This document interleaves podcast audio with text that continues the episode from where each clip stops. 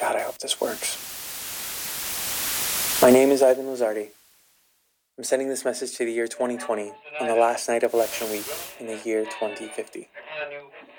We're watching the returns come in as the last ballots are counted in some hotly contested races. But we're celebrating. Once again, every single American over the age of 16 in 52 states has cast their ballot and turned out to vote. If this works and you're hearing me, that means it works. And this is truly an unhistoric night.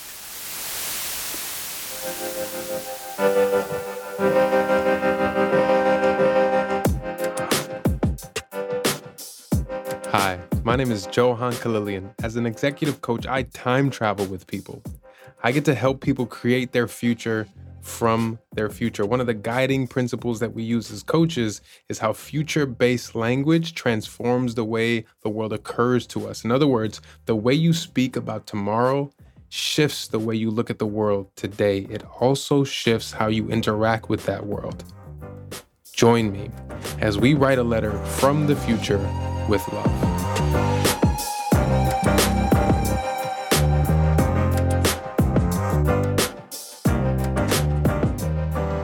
Was 18 years old, I wrote in my vote for President of the United States. But before I tell you who I voted for, can you guess why I wrote in my vote? I'm going to give you a little bit of time. Go ahead and marinate on it. Yeah, I think maybe some of you might have guessed the reason why. It's probably something that you've heard time and time again from maybe family or friends, right? Like this idea that I, I didn't want to choose between the lesser of two evils. Have you ever felt that way? Right? You see two options one blue, one red, one liberal, one conservative, one Democrat, one Republican, and yet none of the choices align with your values.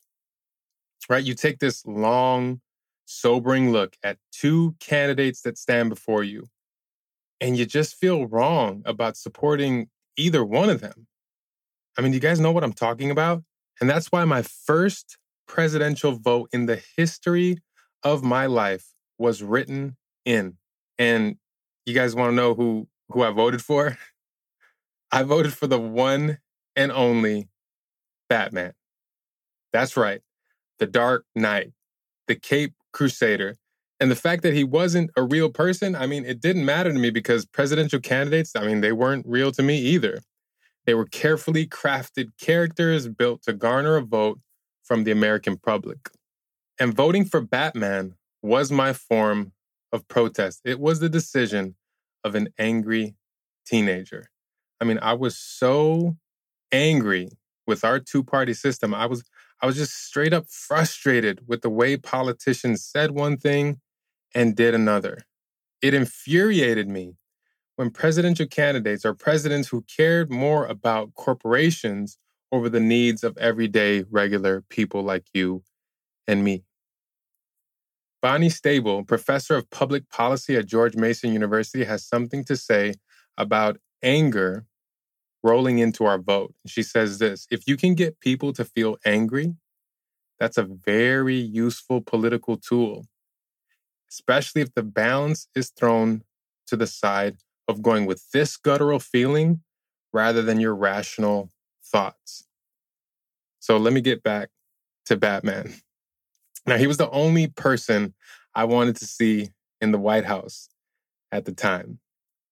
That was the year that Bill Clinton won his second term as president of the United States. And since then, the only person I have been proud to vote for was Barack Obama.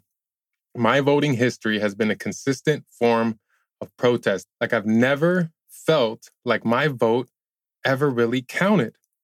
So I voted for third party candidates. I voted for Barack, right? That was my one proud moment as a voter. And I voted for Batman. Back in 2016, I voted for a third party candidate again. And I did that for three reasons. One, I didn't want to vote for the lesser of two evils. Two, I live in California and it always swings blue. three, I was absolutely certain Hillary Clinton was going to win. And uh, as we all know, I ended up being wrong. I ended up being very, very wrong about that third choice, right? Like, and it stung big time. I will not be taking the same stance this election. I will be voting for one of the actual candidates. And I will be doing that because I firmly believe this election is one of the most important elections of our lifetime.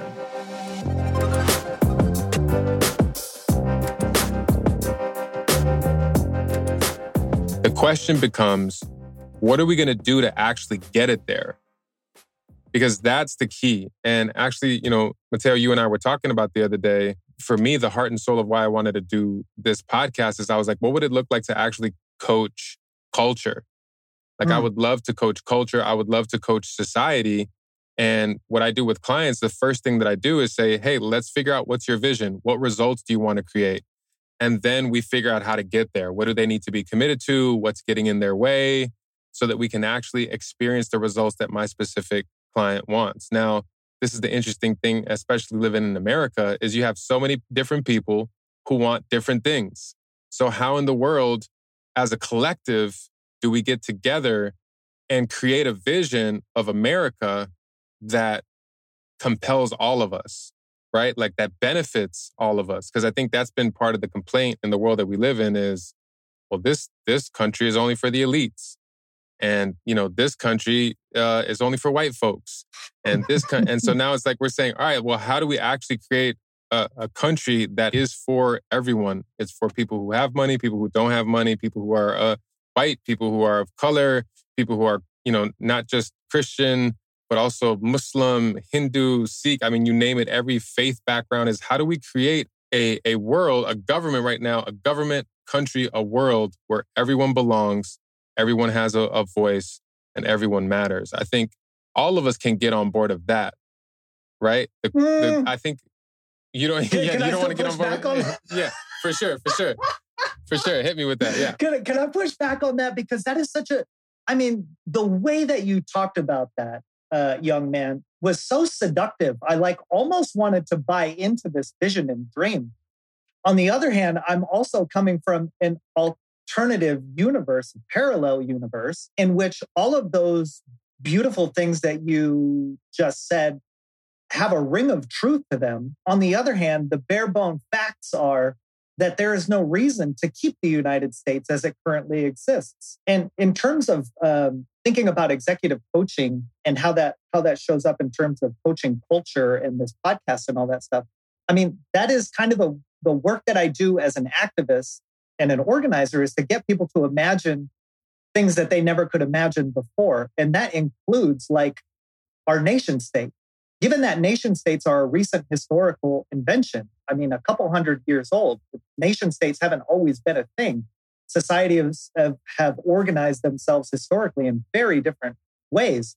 Uh, when you look at the size of the United States, the way that it is, it seems crazy that that it all congeals together but of course the only way that it all congeals together is through violence and force. That's how we have the state of california the state of arizona each individual states were never part of the 13 colonies.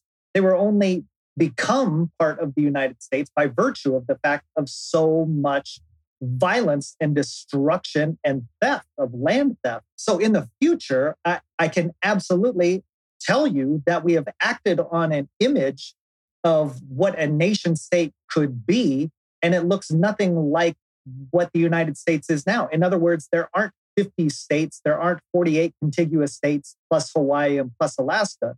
There is no more United States in the parallel universe that I live in. That's not to say that there aren't people living in what would we would understand as the borders of the United States now, but it looks completely different. Societies are organized at a much smaller, much more local level. There's no idea to think that the people who think of things in California are the same kind of people who think the same kind of things that live in South Carolina. That's been a, a, political fiction that we've held on to for, for too long. Well, I haven't. I'm still. I still haven't heard you really disagree because I think because I feel like you're you're, you're waxing eloquent.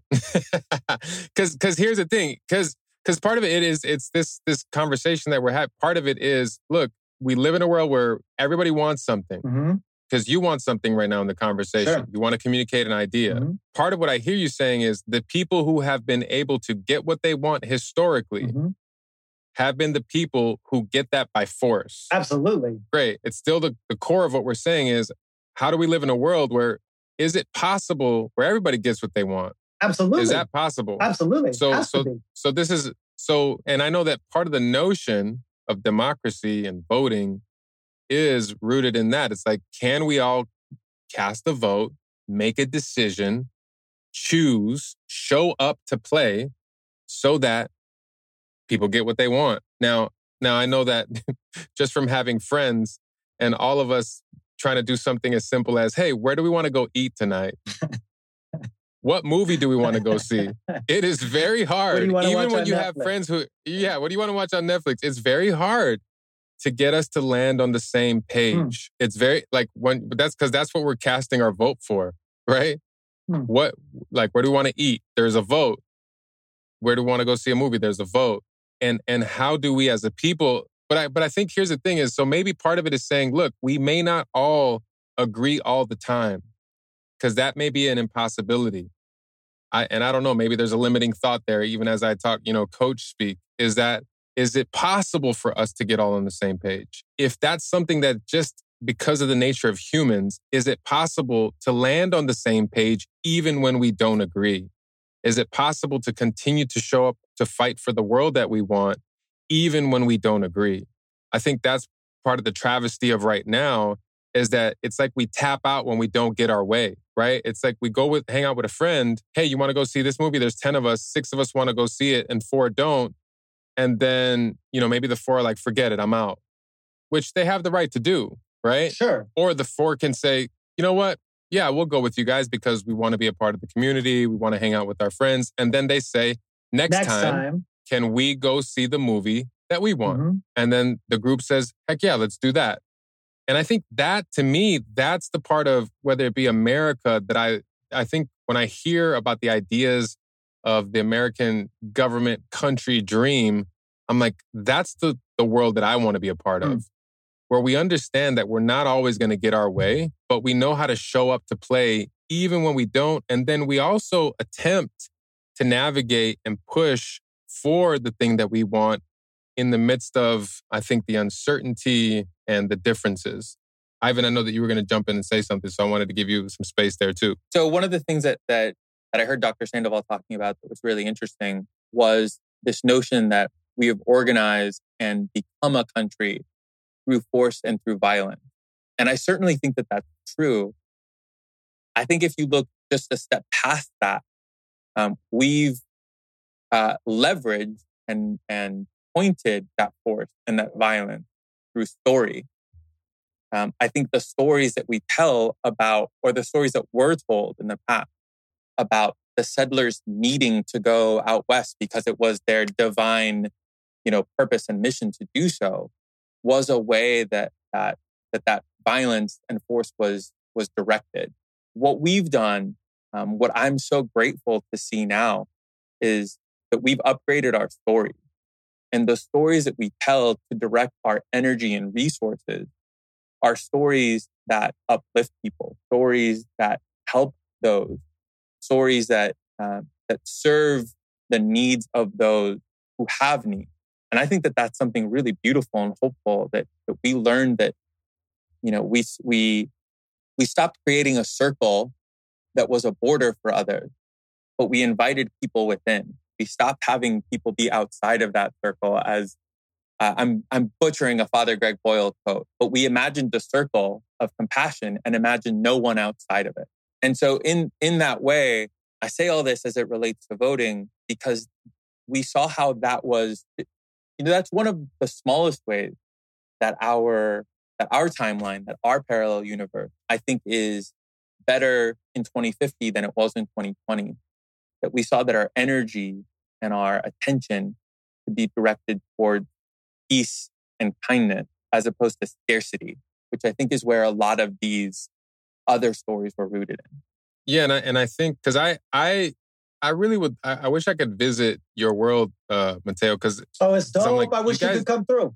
Yeah, no, and I, am definitely going to work on my time travel stuff. Uh, Get your time. But in the meantime, I just I keep having you guys come over to, to our time because I I don't I haven't figured out the technology, and you guys seem to not want to give Dude, away. Twenty 2020 is a groovy year to peek back on. it, it is fascinating. Actually, it's it's been a it's been a transforming year for me, mm. and I haven't said this on the podcast yet, but I met my wife to be. Her name is Lena Martinez, and we're actually going to get married in a, in a couple months. And I'm about to have my first child. Her name is Isla, and she's going to be born in March.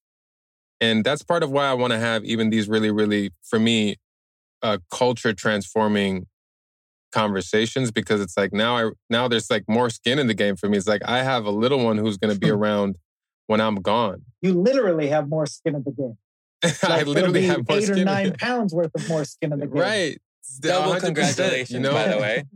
Congratulations yeah, on your on your impending nuptials, impending nuptials, and mm. on uh, the impending birth of your daughter. Congratulations.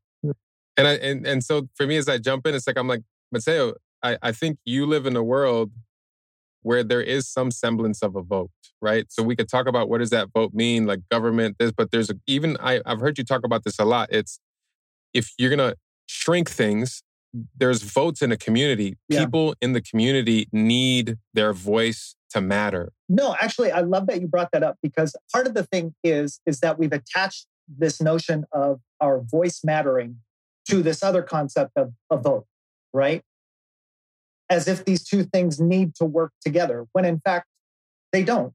You can actually have your voice heard without casting a ballot in the way that we would understand voting. Because of course it's important as part of any community to have a say in well, that community. Well, why so, not expand the definition of vote then? Because to me, that is so even if, you know, because like we said, there's a simplistic version of vote. Hey, what's sure. your vote? What do you want to eat tonight? What's your vote? Right? It's it's just saying you have an opinion, you have a perspective, you have something to say about it. What's your vote? Right? What direction would you like us to move in? As opposed to, I think, right to me the limiting idea of like well cast your ballot and you know right right the is democrat republican? Sure. To me underlying all of that is how do you make decisions? How right. as a community do you make decisions? In other words right. so there there are multiple ways to think about how how does a community get together to make decisions? One way that we're obviously talking about now is through voting right? Where you on a, on a given day a special day you go and cast your ballot or you mail it in etc and say okay this is how I, it's very impersonal, right? You can do it from the confines of your home. You can mail it in, or you could uh, go into the little ballot box at your local high school gymnasium and cast your ballot. So it's all a very impersonal affair, which you don't have to actually look at the other people in your community. Uh, where and just FYI, that's not how we do that in my world. Oh, that's dope. Voting voting does not look that way where oh, I come from. Dope. So that that's but i would say that that's the more common way that we understand voting uh, or i should say decision making because that's what i was trying to talk about is that underneath voting is how do you make decisions as a community? Uh, so one one way in in a representational democracy and a representative democracy it's through voting in which you are voting for somebody to represent you and your voice right so, another way of making decisions is actually through an assembly procedure, which is uh, something that a lot of communities historically all over the globe have engaged in, uh, where the community gets together on a given day to make decisions as a community in that time and space right there to come to some decision in terms of how they're going to proceed on whatever it is that they're deciding. How does that work on a on a sort of what we would know as a national level? Well, that's what I'm saying. It doesn't necessarily in the parallel universe I'm coming from.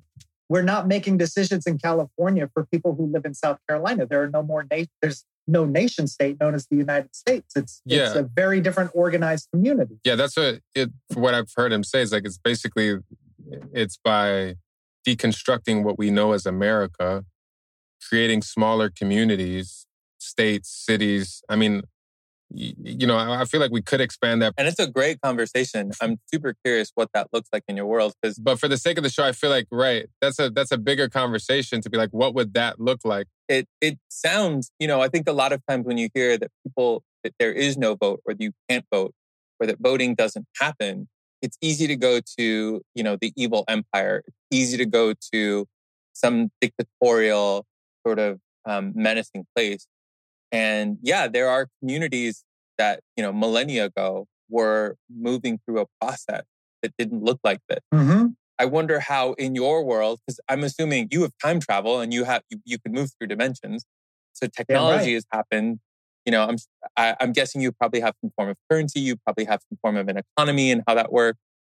So I'm curious how you guys organize your you know your people you organize into communities how big those communities reach when uh, smaller voices might be might be lost as those groups get bigger. That's a great question. I think that that's outside the scope of this com- of this conversation but in terms of like those smaller voices this is why that consensus model of decision making becomes so important.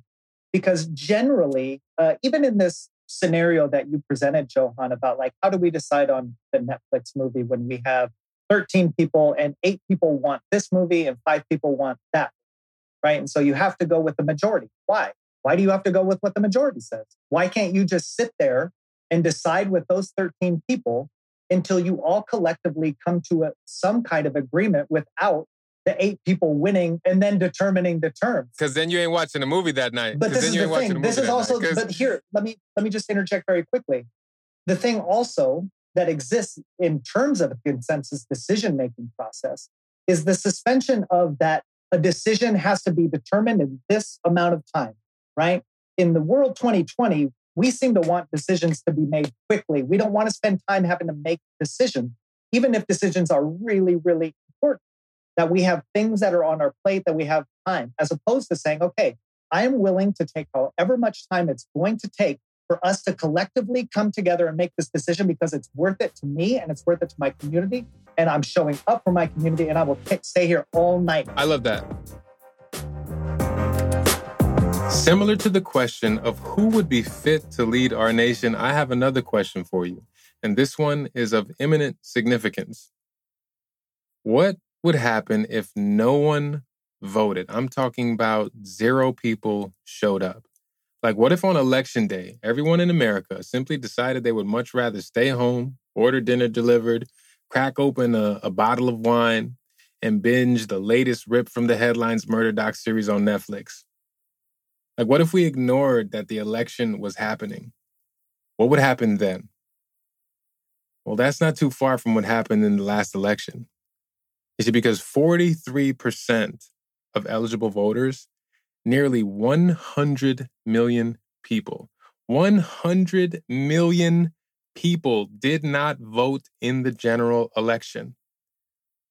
Heck, if you're listening and we're over the age of 18 in 2016, chances are nearly 50 50 that you didn't vote in the general election. And maybe you felt like your choices were limited, right? Like that's how I felt historically too you kept saying to yourself, I don't want to have to choose between the lesser of two evils, right? It's that, it's that, that opinion, that perspective that we've heard so many different times, right? I've believed it myself, as you heard earlier. And maybe like me, you were sick and tired of politicians who make grand promises, but in the end, only look out for themselves.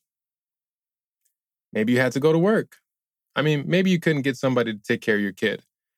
Maybe you didn't have your ID and, and your state requires it. Maybe you didn't have a way to get to the polling place. Whatever the reason, the election was happening. And for the people who skipped on voting, their beliefs shaped how they felt about their responsibility to vote. They believed their vote didn't matter. Have you ever felt that way? Well, this is the stance of despair, the stance of cynicism, and the result of despair and cynicism, well, in the 2016 election at least, was the Trump administration. I think what makes it more real for all for us three and for our, uh, you know, the, my listeners is like, why is this important to me? Hmm. Why does this matter to me personally as a human being? Because I think what's easy for us to do, especially when it comes to voting, is detach ourselves, become apathetic, and say, yeah, doesn't matter. Whether that be the world that Ivan is talking about, which is like, hey, everybody votes. How do we get there? Some people would already tap out to be like, that's impossible. Hmm.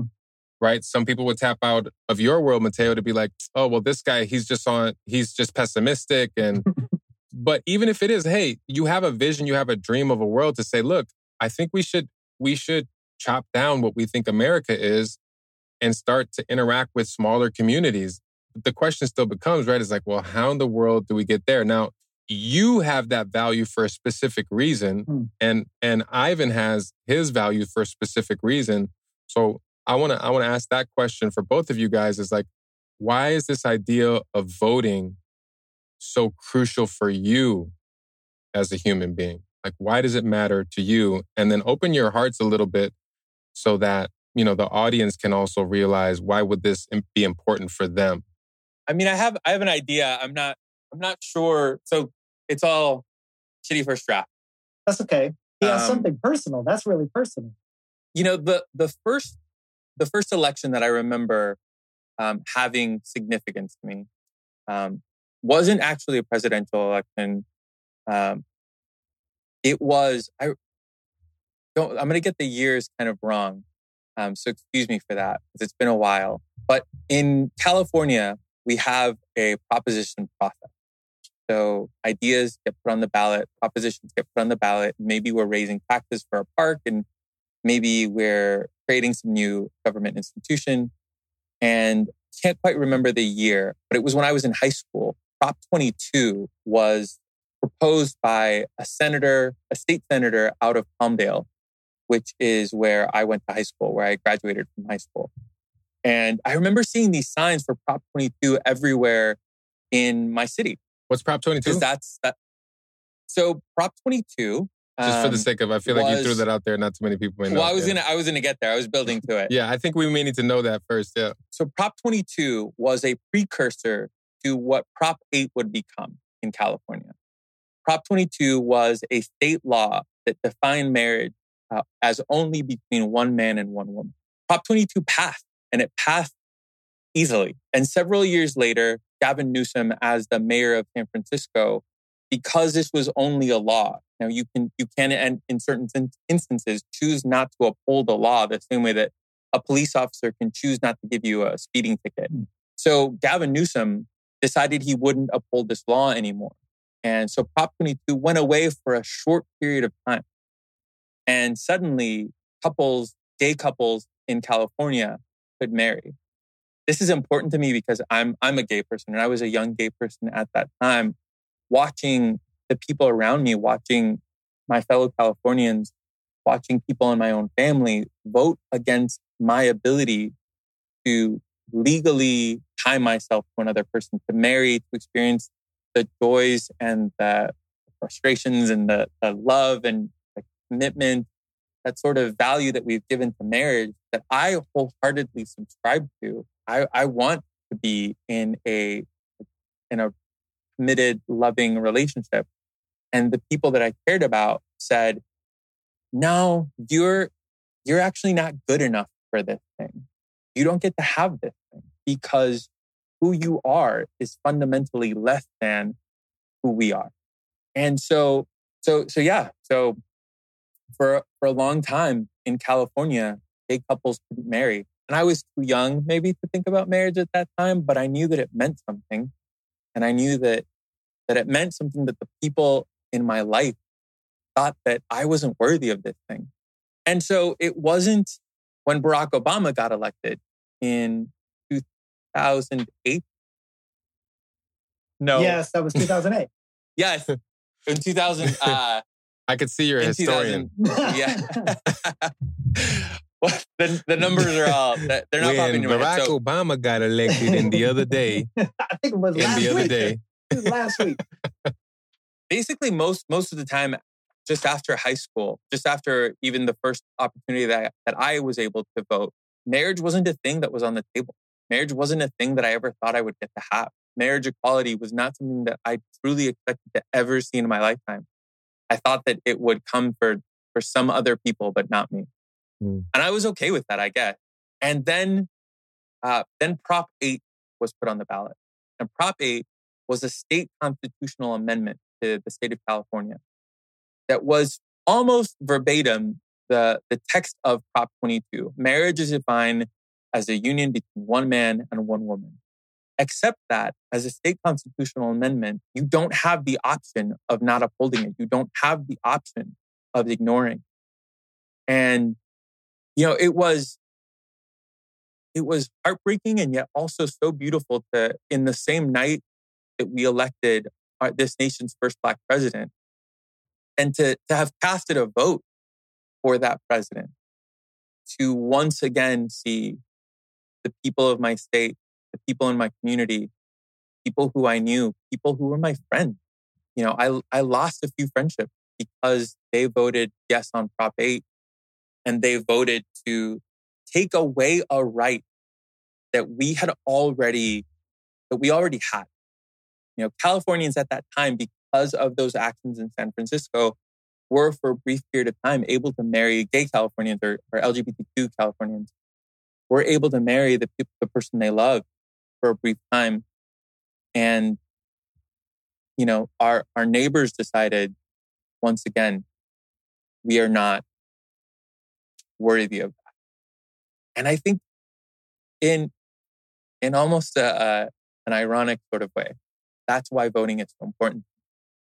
Because there were, there were plenty of people who felt that I'm a whole worthy, complete person who who is worthy of ha- of having a relationship, who's worthy of being loved, who's worthy of of experiencing marriage, of experiencing the things that so many people get to experience and they take it for granted. Uh, and there were people who would have wanted that for me, but chose not to vote because they didn't think it mattered. And here it is. It mattered. Like might not have mattered to them, but it mattered. It mattered to me and to millions of other gay Californians and queer Californians. No, that was really good. I, I really appreciated hearing that story from you. That was like a that was a great little moment. Thank you for sharing that. What was the question again? Can you reframe it for me? You, you know what, man? It's just something like it, I. Well, I remember it's something yeah. along the lines of how is this personal, and I think well, but, it is. Okay, it's like, so why is this important to you? And then, and okay. basically, yeah, exactly. Why, why is, this, voting important to you? Uh, you know, fill us in on. And how I've come to my story. understandings of voting. I've got a very personal story. very, very personal story. You know, I don't think that. So in the 2000, I think the 2000 election, because and I'm just going to concentrate not even on like propositions, and that's why I love why I Ivan took it directly to like propositions that you can vote on at the state level. That's an important conversation for me. I mean, it, it's in terms of like electoral leaders. And so my first election would have been 2000, but I didn't participate in that election just because I was dumb and stupid. The only thing I cared about at that time in my life was like basketball, poetry, theater, modern dance. Like I was in the art world and that's all I could focus on. I really wasn't really paying much attention to what was happening in 2000. So I didn't participate, which is to say I didn't vote. 2004 was the first time that I did participate in voting for John Kerry, I was living in New York. And I think at that time, the war in Iraq was like heavy. We had seen torture uh, in terms of the war on terror in Iraq. The idea that we were stripping men, women, young boys naked, torturing them, inserting things into their body, like literally the US military torturing people abroad creating an entire prison of torture at Guantanamo Bay, Cuba. All of these things were resonant in my mind as like, how is this my country? How is my country actually doing this stuff? This makes no sense to me. This makes no sense to me. And how, how can we ever elect a leader who would allow these things to happen? There's no way I'm going to vote for George Bush.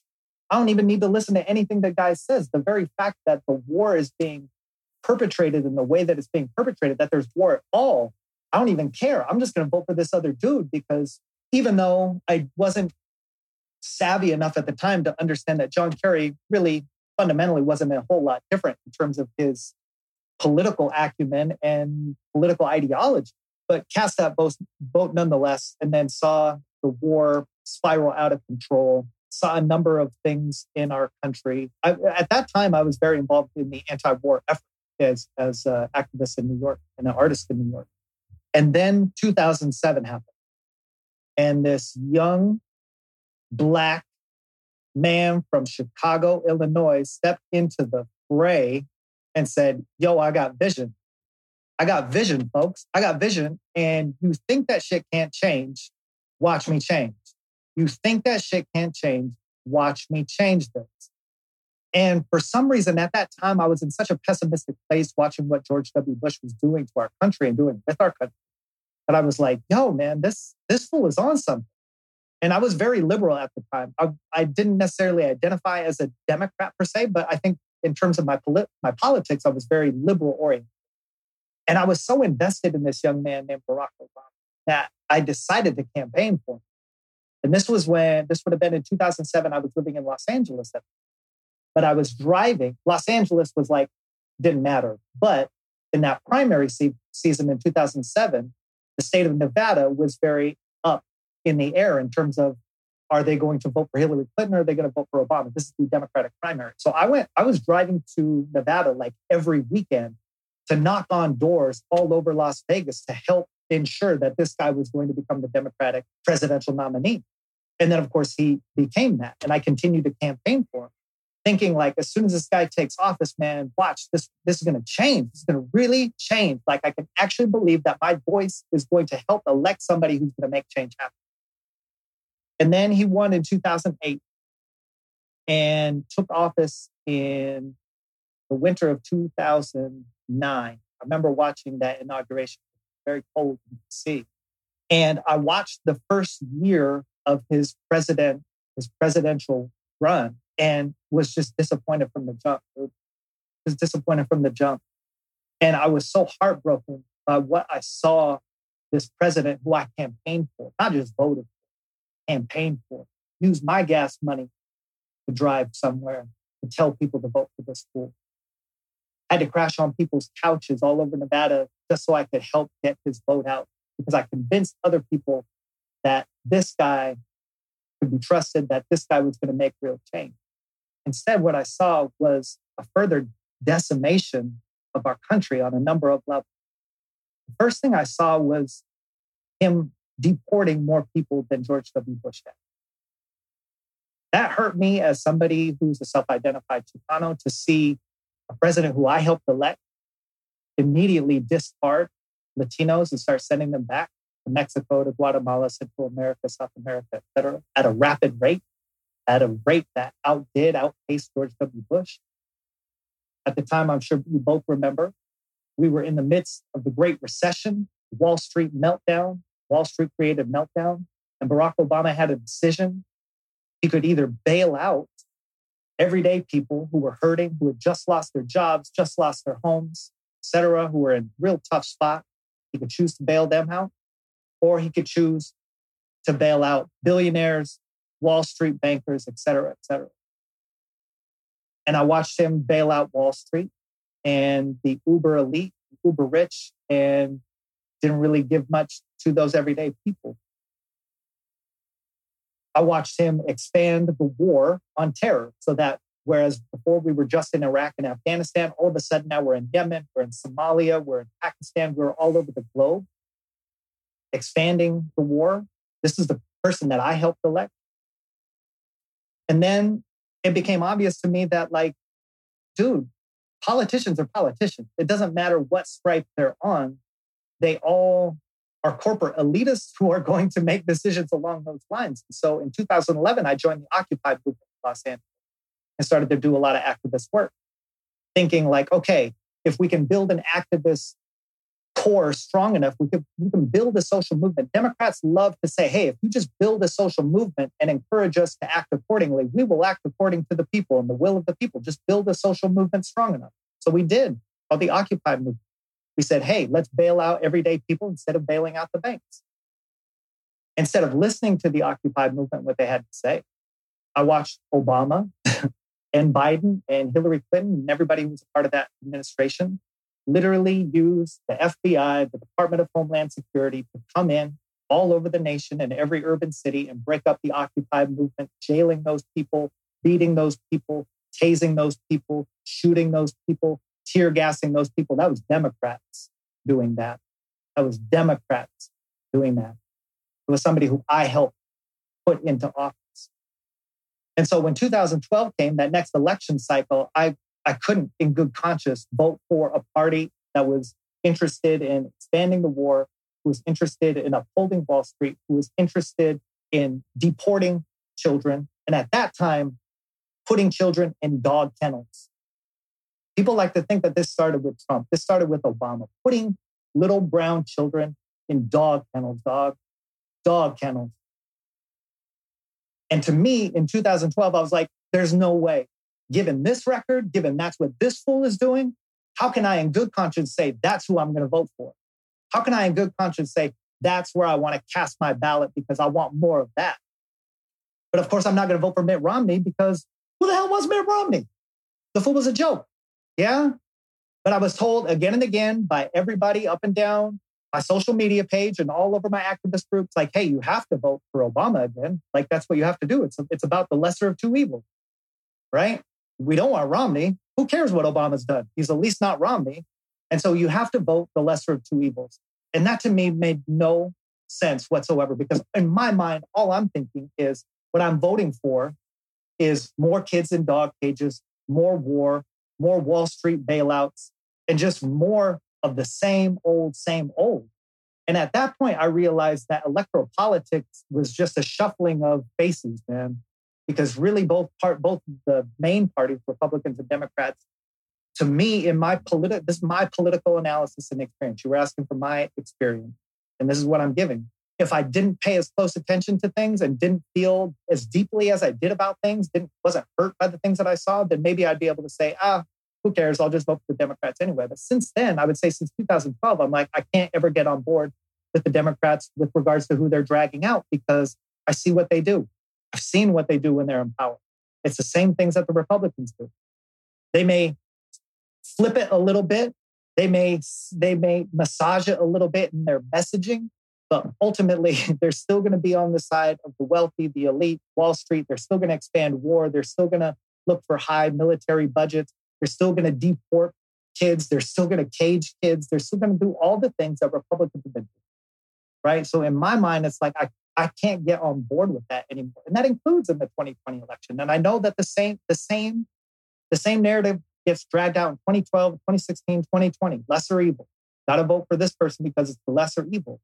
But in my experience, evil is evil. And I'm not on board with voting for evil. So in my personal experience like if i'm re- relating this personally that's what it means to me it's it's that there really is no option that or or rather i should say that there are a multitude of options but we live in this box that we perceive as there's only two options right it's that limited belief that there are only two options you could either vote for a or you could vote for b but don't pay attention to any of this stuff over here about you know other people who might be running certainly you can't vote for them because that destroys our lesser lesser evilism argument. So to me, all of that kind of plays a role in the way I think about voting. Sorry, that was a very, very long answer. I'm sure you didn't no, really need to know all of that narrative. I know. I, I you know what? I'm I'm really grateful for the story and you know for both of you guys. Right? There's, and I think this is for all of us. We have stories, we have experiences, we have things that happened and that usually shapes how we show up for the game. And and if voting is a part of right now the game in America, right? Like we're we're either going to show up to play or we're going to show up and not or we're not going to show up to play. I want to start this section with the the words of the late John Lewis. Once upon a time he said, "If your vote didn't matter, they wouldn't work so hard to take it. Elections are the first step in a democracy. Before you start to talk about freedom of speech or freedom of religion, you have to create, by election, a government that will guarantee and protect those inalienable rights. In other words, You don't bake a cake by making the frosting first. Now let's travel just a little bit further back in time. Let's travel back to 1963. That's nearly 60 years ago for you listening in in 2020. Then, like now, the United States was engaged in a conversation about race and justice. Then, like now, a movement was swelling for Black people's rights to an education, fair housing, equal treatment under the law, freedom from discrimination, and yes, even voting. Voting is where democracy starts. It is the most important of the rights guaranteed to a citizen of a democracy. It is the basis of a democracy. It is the egg and the chicken. And when we come together in an election to choose our representatives, we affirm the notion that we govern ourselves by free choice. We move towards that more perfect union. And I mean, guys, when we think about what's happening right now, like I, I, I saw the the vice presidential debates the other day, and a fly stole the show.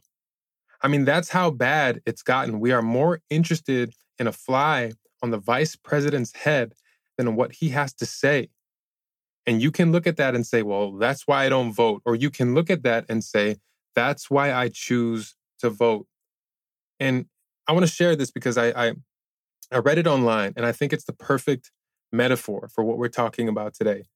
Voting isn't marriage. It's public transport. You're not waiting for the one who's absolutely perfect. You're getting the bus. And if there isn't one to your destination, you don't not travel. You take the one going closest. My brothers and sisters, as you're listening to this today, I want you to vote like your life depends on it. And again, I'll close with the words of the late John Lewis. And he said, I've said this before and I will say it again. The vote is precious. It is almost sacred. It is the most powerful, nonviolent tool we have in a democracy. Each of us votes every day. It's what we do as part of a community. Most of the time, ballots are cast over something simple, like what we'll watch on Netflix, what we'll eat for dinner, where we'll go on vacation. But every four years in the United States, ballots are cast over something a little more important, something with lasting consequences. We come together to create our democracy. We elect the person meant to represent the United States at home and abroad. You are each of you living in an extraordinary time. Time of strife, time of plague, time of fear, sure. But it's also a time of great hope. You're each of you living in an extraordinary time where you're called to make a decision. Will you fall into despair, or will you once again look upon your better angels? Now, it's not a perfect process. Nothing is, nothing can be. Like the votes over Netflix, sometimes you end up binging a show about murderous tiger breeders, asking yourself, how the f- did we get here? Who are all these insane people he surrounds himself with? He must have some serious mental illness that makes him unfit to breed tigers. No, it's not a perfect process. And it's not meant to be. It's meant to be a more perfect process, one that brings us closer to that more perfect union. It's how, in the same night, we can elect the first black president of the United States, and on the same ballot, vote to take away the right to marriage to millions of our fellow LGBTQ citizens. One step forward, one step back. Not perfect, merely more perfect.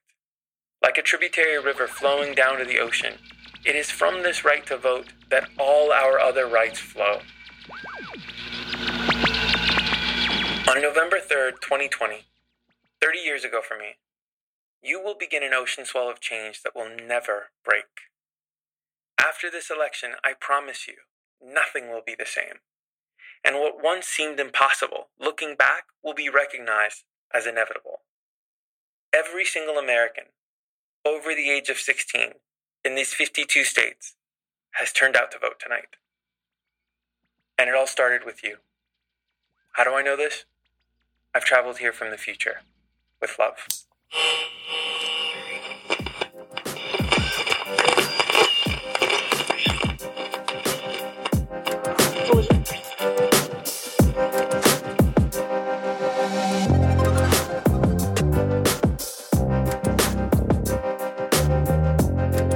The next episode of From the Future with Love, we'll be talking about the future of education. We'll speak with fellow coach and lifelong educator Joseph Thompson. He'll be joining us from a future where everyone has access to a high quality education and going to school in this world that he's coming to us from, I've heard is actually fun. My friends, you won't want to miss it. From the Future with Love was written and performed by yours truly, Johan Kalilian, produced by Ritu Jagannath and Matthew Jones, fact checked by Ritu Jagannath, editing, mix, and tech production by Hammond Chamberlain, photography by Jess Kaler, and graphic design by Ivan Lizades. Special thanks to Mateo and Ivan for visiting us from 2050 and to everyone who is a part of our time traveler community. Thank you, and I'll see you in the future.